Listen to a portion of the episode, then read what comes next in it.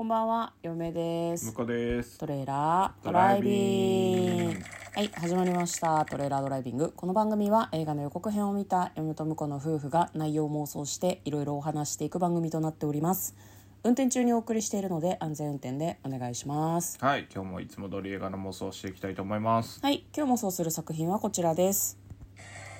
ザ・フォーギブン襲撃地帯2023年7月16日公開104分の作品です。はいこちらは、えーニュージーランドの作品となっております。うはい、ではまず予告編の方を復習して内容を妄想していきたいと思います。まあなんかある警察官がいて、まあ、普通に働いているんだけれども、彼がですね山あいの村の近くでテロリストとして指名手配されてるっぽい人を見つけるのかな？なんかややこしいな。まあなんか警察官がね、まあ、そのお自分がこうパトロールしてるところでテロリストっぽい人を見つけるんですよね。でまあなんかつ通報というか仲間を呼んだりとかしてそのテロリストを探そうとするんだけどなんか誤解があったのかよくわからないけどその彼が住んでいる村になんかこう部族の集落があって、まあ、マオリ族だったかな、ちょっと何族かっていうのはちょっとわからなかったんだけど顔に入れ墨が入ったりしてるような人とかがねそこに住んでいるんですけど、何か誤解があったみたいでそのテロリストの村にテロリス、えー部族の村にテロリストが潜伏してるっていうふうに誤解しちゃうのかな、でそこになんかこう警察の特殊部隊が攻め込んだりとかするんだよね。なんか普通にそのスクールバスに乗っている子供たちとか普通に暮らしてるっぽい人もたくさんいたんだけど、なんかでまあその警察官の人がうんなんでしょうね。自分自分の村なのかな？その辺がどうも釈然としなかったんだけど一番最後の方になんか村に何かしたら俺は許さないっていうふうに言ってたから、えじゃあ村の中の人ってことなの？っていうふうにすごい思ったんですけど、まあ、多分村があってその中に部族のコミュニティがあってその人たちがテロリストなんじゃないかっていうふうな誤解が生まれたんじゃないかみたいな感じのえーストーリーなのかなというふうに予告を見ていて思いました。では妄想していきましょう。トレーラードライビング。合ってる？向こうはどう見たの？ちょっとねなんか時系列が入れ子になってるのかなっていうのとうーんテロリストテロリテロリストがこの村にいるっていうんで特殊部隊が攻め込んでくるシーンは確かにあったんだけど、そうね、うん、なんか誤解があったんじゃないかなと思って。あまあまあまあ誤解はあったのかもしれないけど、でもテロリストもも実際いたんだよね多分ね。いや多分いたんじゃないですかね。でも村人全員がフラッと寄っうん。フラッと寄って フラッと寄っただけなのかもしれないんだけど 村全体がテロリスト集団なんじゃないかっていうのを疑って、ん。あの何？特殊部隊が勝手に鎮圧を始める。うん。で、それに怒った村人が本当にテロリストになっちゃうっていうか抵抗して本当にテロリスト扱いになってっちゃうみたいなうん。雰囲気ではあったよね。あそうだね。なんか顔中に入れ墨が入っている人がいましたけどなんかこうぶ部族とか、まあ、そのち地域の風習によって顔まで入れ墨入れたりとかさ体に入れ墨入れる風習があるところってあるじゃないですか、でもやっぱりそういう文化がない場所で理解が得られないとなんか見た目がやばいみたいな判断でなんかそうされちゃうとかもあるのかもしれないね。うん。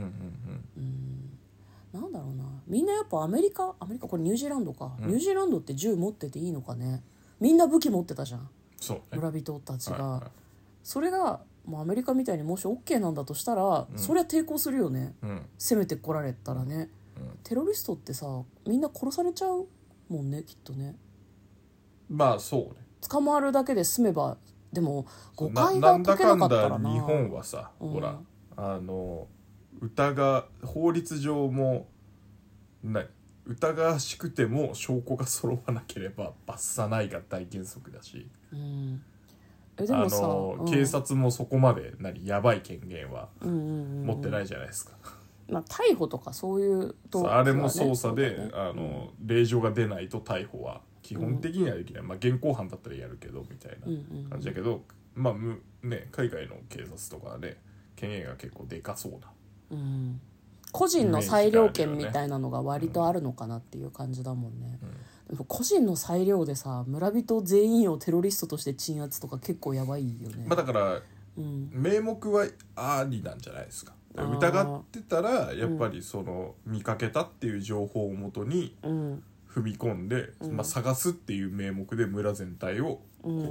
まあ、支配するっていうとあれだけどなんだろうなあの鎮圧するってことよね。止める鎮圧するっていうことができるんじゃないかなとは思うんで、うん。でもできてもね、うん。それをいやそれやっちゃうそれでかっていう。だからね多分もう一個、なんかあの子供だぞみたいなシーンもあったからそうだね。やっぱりなんかその子供がよく分かってなくて抵抗したり逃げたりとかしてででうん。それで撃っちゃって、うん。みたいなのは絶対あると思います。きっかけになるのが、うん。鎮圧されただけだと多分我慢ちょっとはしたんだろうけど大人たちは、うん。傷つけられるとねやっ傷つけられたらもうそれはもう黙ってられませんよっていう。ん。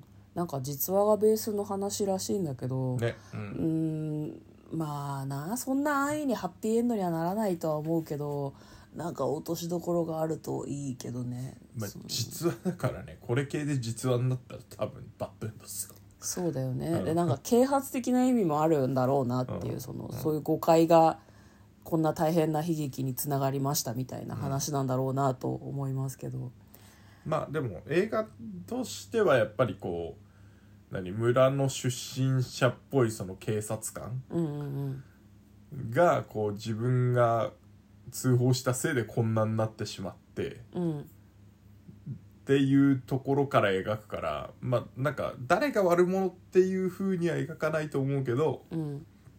でもきっかけ作っちゃったなんだろうな。